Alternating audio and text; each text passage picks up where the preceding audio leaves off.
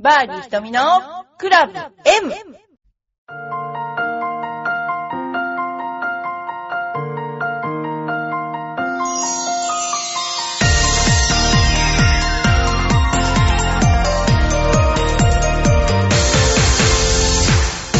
こんにちは。バーディーひとみのクラブ M です。えー皆さんいかがお過ごしでしょうか？なんかうちの方は朝、うちの家の東南の角に霜柱が立ってます。多分これは、うーんと越してきて初めて20年いるんですけど、初めての出来事で、まあ多分、こう、リフトアップっていうんですか、あの、うちが沈下しちゃったのでリフトアップして土を掘り起こしたから土がね、全然乾かないんですね。で、あの、冬になると普通土が枯れて、あ、なんて言うんでしょう、ちょっと、あの、水分がなくなってくるのが、今回は水分がそのまま残っていて、霜柱ができてて、朝パリパリ、あの、踏むのが楽しいくらいな霜柱ができてるんですよ。まあ、それがびっくりした。ということと、まあでもあのーこの頃のまたちょっと今日なんかとっても暖かいので、春になっちゃったんじゃないかなって思うぐらいでしたよね。まあそんな、あなんか小さい箱辺の花とかが咲いてたりして、えー、まあびっくりする、この頃ですけどもね、あの皆さんもゴルフこれだともう冬だって行けちゃう、ね、全然寒くないですよね。ということで、今日、今回もよろしくお願いします。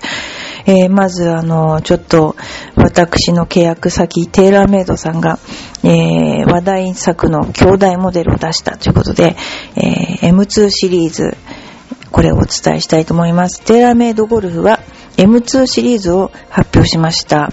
ドライバーフェアウェイとレフェアウェイウッドレスキューアイアンのラインナップで、えー3月11日に発売します。昨年秋から世界的に話題になっている M1 シリーズの兄弟モデルと位置づけで、こちらも注目を集めそうです。ということで、M2 シリーズはアベレージゴルファーの技術に合わせて優しさを重視した機能面が特徴。すでに発売されているアスリートゴルファー向けの M1 シリーズと同様に、ヘッド上部の構造にグラファイトコンポジットクラウンをえー採用していると。M2 はこの軽量化で得られた余剰重量を主に低重心化、ウルトラロー CG 設計に、えー用いてヘッドの寛容性を高めたという。わかりますか？言ってること。難しいですね、これね。さらに弾道調整機能 T トラックシステムを持つ M1 との違いでは、エアロバーナーシリーズで採用されたソールのフェース側に溝デザイン、スピードポケットを搭載、えー M2 専用設計でフェース周辺のたわみ効果を高めてスイートエリアを広げ、低重心設計との相乗効果によりボールの打ち出し角を適正化、打ち出し角の適正化も狙っていると。M2 ドライバーは早速米ツアー切手の飛ばし屋ダスティン・ジョンソンが使用を予定。世界ランク2位のジェイソン・デイが発売直後から使用して躍進つなが、つなげた M1 ドライバーの時と同様に活躍することで注目を集めそうだということで、まあ、今回はいわゆる打ちやすさをえーですね、追求したような感じになってますよね。この頃でも本当にクラブが打ちやすいなってすごく思いますよね。だからまあ、ゴルフで前は結構ハードに練習していく感じでしたけど、これだけなんていうか当たりやすいと、昔のあの本当にひどいミスショットっていうのは結構なくなるんじゃないかなと思いますね。で、ゴルフが楽しくなっていいかなと思います。はい。それから、あと全米女子ゴルフが開幕しますよね。えー今回はパラダイスとバハマですね。えー開幕戦のピュアシルクバハマクラシックは28日、日本時間の同日夜からバハマパラダイス島で行われ、えー日本勢は宮里美から5人が出場する。27日は横峯桜、宮里愛らともにプロアマ戦などで最終調整を行ったということですね。海に隣接するオーシャンクラブゴルフクラブ、オーシャンクラブゴルフクラブは湿った熱い風が特徴だそうです。えー2013年4位に入った宮里美香さんは、えー、横からの風がきついので、いつも以上にその計算を、横風がきついっていうのは結構大変だですね。えー、今年の目標の一つとなるリオデジャネイロ五輪に向けてはスケジュールはきつくなるがチャレンジ精神を持って戦いたいと言っているそうです。うん。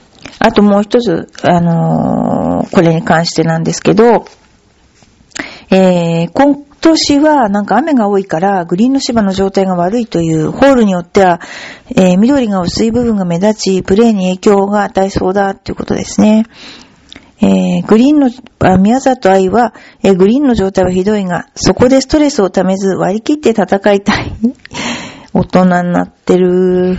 ということで、切り替えが大事になるということで、だって嘆いてもね、あの、変わんないかったら嘆くだけ損みたいな感じなんですかね。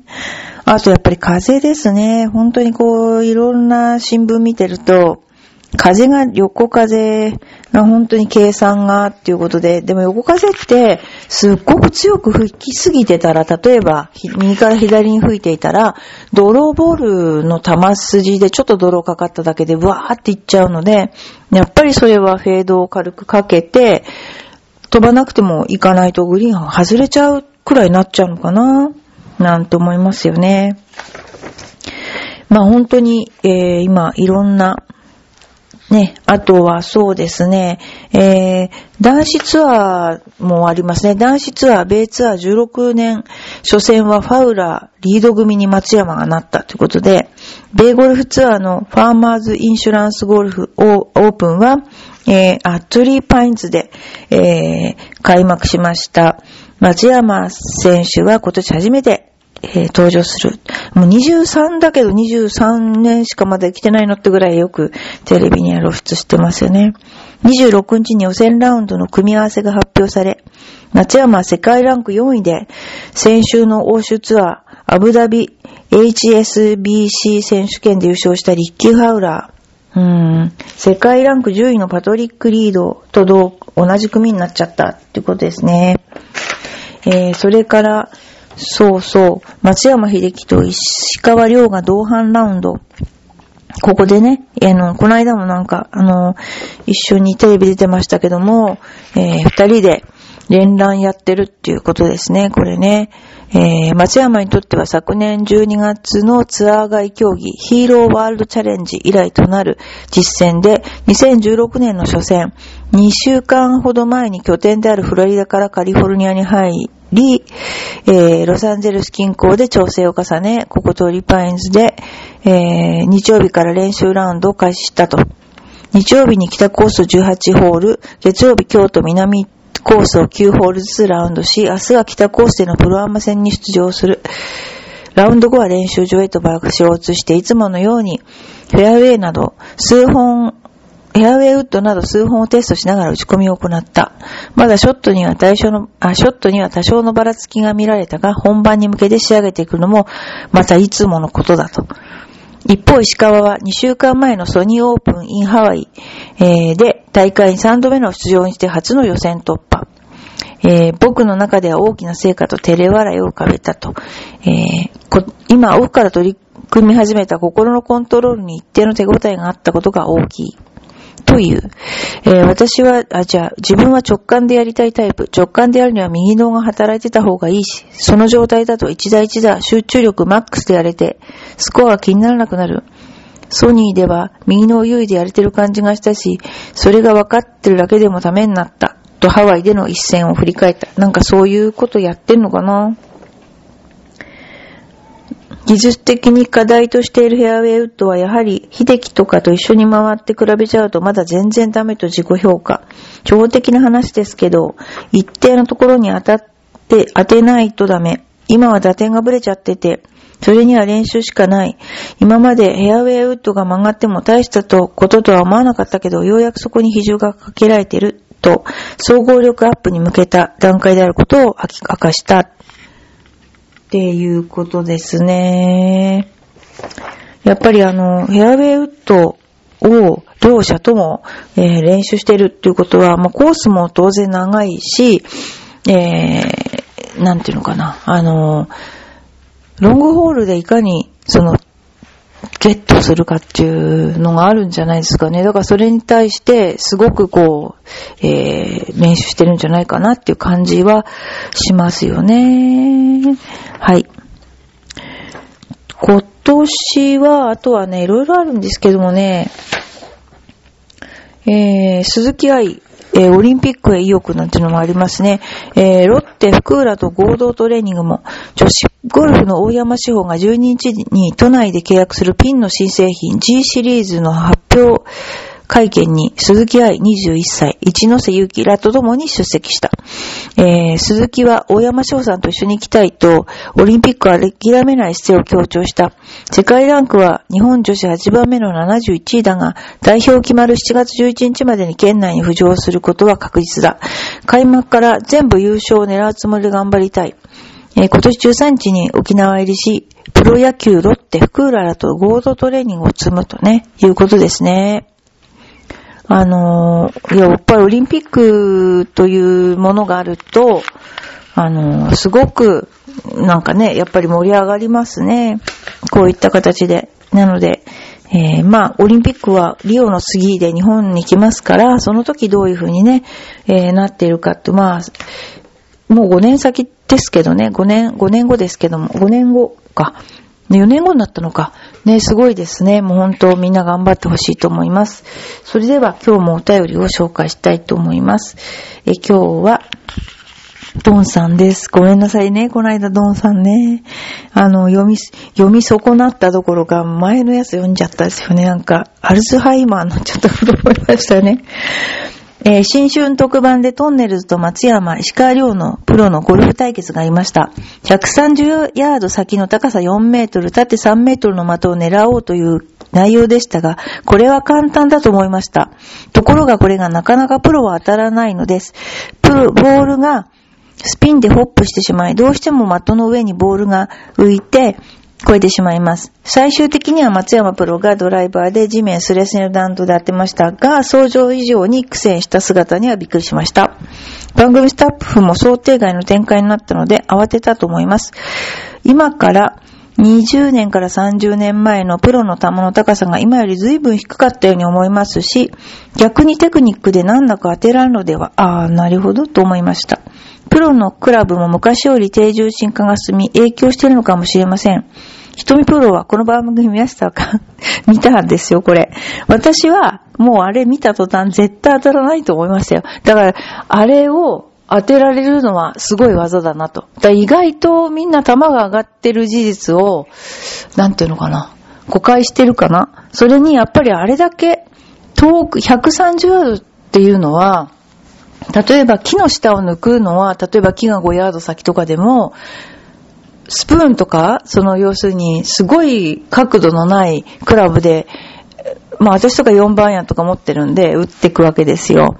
そしたら130ヤードもしね、先に球が飛んだら、絶対に無理だと思った。だってボールって必ず浮力が働くし、どんなことがあったって、そのうまく打ったって、あの、マグナス効果っていうのがあって、ボールって必ず浮くんですよね。で、その浮くし、今のクラブっていうのは自然に球が上がりやすいようになってるから、逆バックスピンじゃないんだけど、あの、ないと、あの、無理ですね。空気抵抗があるから。だから、それはね、やっぱり、あの、技術の問題というよりも、道具の問題っていうこともあると思いますね。だ結局あれは、あの、低ければ当たるっていう発想が多分違ってたのかな。うんと、すっごい逆に、すっごい難しいと思います。例えばね、50メートルだったら当たると思う。だけど、100メートル、100ヤードだったらちょっと危ない。100ヤードでギリギリライナー打てるけど、130って言ったら多分、ともまた男子プロだったら本当難しいと思いますね、これね。えっ、と、ライナーだったら多分無理と思います。そんな風に私は見ました。はい。えっ、と、クラブももちろん低重心化してるし、ただでもやっぱり空気抵抗の問題と、そうですね。だからどういうボールで、ボールに、ボールがのっぺらぼうだったら多分飛ばないと思う。と予想しますけどね。そんな簡単。なんか昔だから要するにボールって、あの、のっぺらぼうだったボールに、あの、なんていうの？クラブで傷がついたら飛ぶようになってこれ何なんだろうってなって、そのディンプルができたっていうね、あの、ガッタパーチャーボールっていうのがなんかできたっていう、そういう話聞きますよね。ということで、あの、なんだろう、あの、知ったかぶってますけども、はい。それでは今日もう一つ、えー、よいこママさんありがとうございます。今日はね、よいこママさんの子供ちゃんの写真を送ってきてくれたの。賢そうな顔をしてる。あれを食わされるのかって言ってる。すっごいですね。初、お顔は初めてじゃないかな。お顔。はい。ということで、えっ、ー、と、読まさせていただきたいと思います。ちょっと待ってくださいね。私ってね、ほんとダメなんですよね、こういう機械系が。なんでダメなの？はい。1歳の次女が通っている、えー、保育園は従業員の方が子供より多くて、そうなんだ。保育士さんが手厚く遊んでくれます。普段ライブカメラがあって ID とパスワードを入力すればそうなんですよね。様子が見れます。先日、保育園から次女の写真が送られてきて面白かったので送ります。文字は私が入れました。親バカですいません。それであれ食わされるのかってやつね。なるほど。今って、何でもこう、あの、見れちゃうんですよね。どんなことしてんのかなって。だけど、まあ、喋る、そうですね。今頃ちょっといろんなことがあるから、子供って何をされても悪いと思わないところがあるから、だからこういうのも必要かもしれないですね。監視ということに関し、ね、言えばね。まあいろいろあの、あの、今、なんていうのかな。他の、この間行った英会話教室もこういうのありましたよ。なんか先生がね、夜になるとね、あの、サボるから、だからいつでも見れるように監視カメラが置いてあるとか 言ってたけど。でもまあ本当に、あの、手厚いですよね、今の、えー、なんていうかな、あの、保育園もそうだし、とても手厚いと思いますよね。昔みたいな理不尽なことはだいぶなくなってる。かと思いきやなんか、ここ数日、ね、子供の虐待の、あれがありますよね。殺しちゃったりとかね。うん。ということで、えー、よいこまさんいつもありがとうございます。すごいですね。えー、私は、今日はちょっと、あの、いろいろやることが多かったので、あの、なんだっけな、あの、娘の、の、出産する前に作った、その何に、あの、20年ものの梅酒をうちのスタッフと一緒にお昼飲んで、で、今日のお昼はカレー食べたんですけど、まあ、カレーはこの頃ちょっとハマってるのは、えっとね、どこにでも多分あると思うんだけど、R&F かな？なんかの、えっと、カレーがちょっと高いんだけど美味しい。で、あのー、時々食べてます。買ってきて。でね、私はナスのカレー、ナスの辛口のカレーが好きで、えー、それを食べて、うちのスタッフも、なんか今日はいつもね、なんかみんな持ってくるんだけど、カレー持ってきてたんです。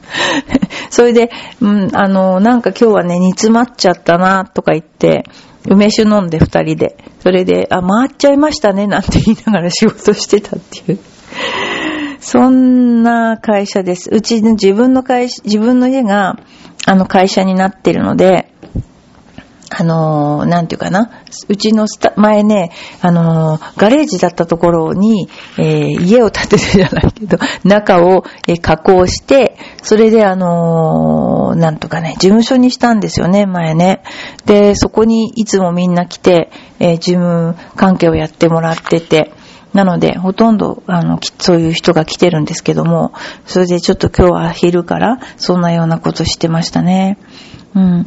それでなんか今日はいろいろなことがいっぱいありましたね。なんか甘利大臣がね、辞めちゃったりとか、いろいろありましたね。本当に。まあ、嫌だな。この頃なんかいろいろといろいろはめられちゃったみたいな感じの、どうなんだろう。そういうのも多いですよね。はい。今、それで私は、あの、来週、プレゼンテーションがあるので、そのプレゼンテーションの作成に勤しんでおります、今。はい。えー、ちょっとだからゴルフができない状況で今います。皆さんにハンデをあげましょう。それでは。またあの、ぜひ、これから春になってまいりますので、えー、いろんなゴルフ情報を、えー、いただきたいと。あ、また幼稚園情報、またどこかの離島からの情報。それから、あの、まあ、ゴルフに関係ないんだけど、悩み相談、いろいろあると思いますけども、ぜひ、あの、何でもいいのでお便りください。えー、よろしくお願いします。あ、そうだ、全然話は違う。最後に。昨日、この間テレビを見ていたら、無知で、あの、コーラの瓶を開ける女の人いました。で、無知、無知で、ボタンを開ける。本当に、あの、女の人いましたね。すごかったですよ。俺、手品かと思った。あのぐらい無知が使えると、すごいなと思いながら見てました。話全然違いますよね、これね。シナリオを応用してるところはゴルフと一緒だと思いますけど。ということで。それではまた来週。